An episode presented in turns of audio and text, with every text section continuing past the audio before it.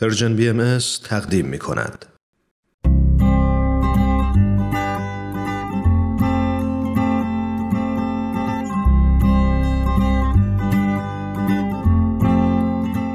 پاراگراف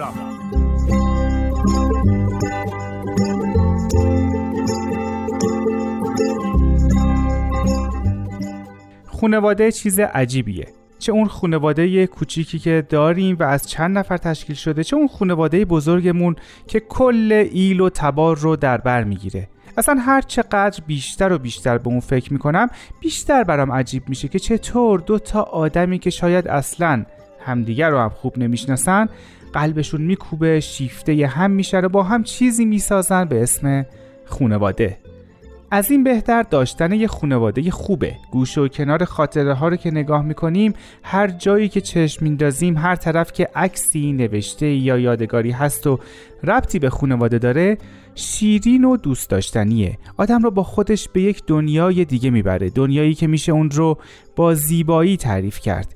بی خیال تمام تعریف های روانشناسانه جامعه شناسانه و کارشناسانه از خانواده.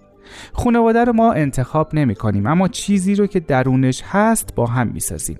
چه غذای خوشمزه باشه و چه خاطره های خوب چه ساختن یک زندگی عالی باشه یا حتی دعواهاش. در نهایت خانواده اونجاییه که به اون پناه می‌بریم. زمانی که خسته یا گرسنه ایم یا زمانی که درد داریم یا شاد و پر انرژی هستیم. می‌دونین تصویرش برام اینطوریه. کسی موفق و خوشحال روی سن ایستاده و با صدای بلند از خانوادهش تشکر می‌کنه. چون مشوقش بوده کمکش کردن. هیچ وقت حمایت و همراهیشون رو از او دریغ نکردن. خانواده برای من اینطور تعریف میشه.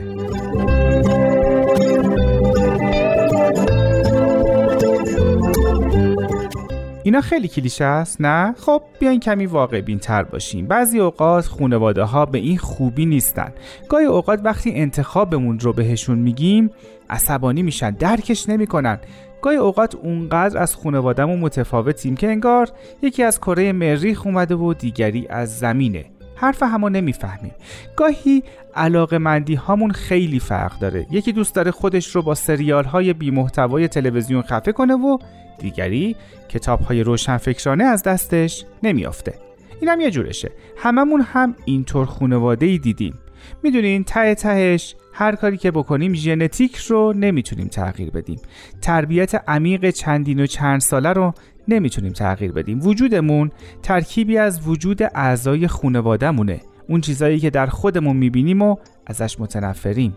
اونایی که نمی‌تونیم تحملشون کنیم مثل واکنش هامون وقتی میترسیم یا عصبانی هستیم. یا زمانی که فشار کاری بالاست و هر چیز دیگه ای می‌دونی دقیقا همون لحظه ای که از یکیشون چیزی می‌بینیم و به خودمون میگیم من عمرن هرگز اینطوری نخواهم شد تبریک میگم چون دقیقا همون شدیم.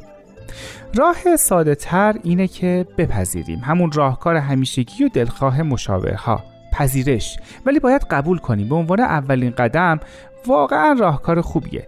مرحله اول اینه این خانواده منه و کلی ویژگی خوب و بد رو مثل میوه های تره بار در ظرف من ریخته.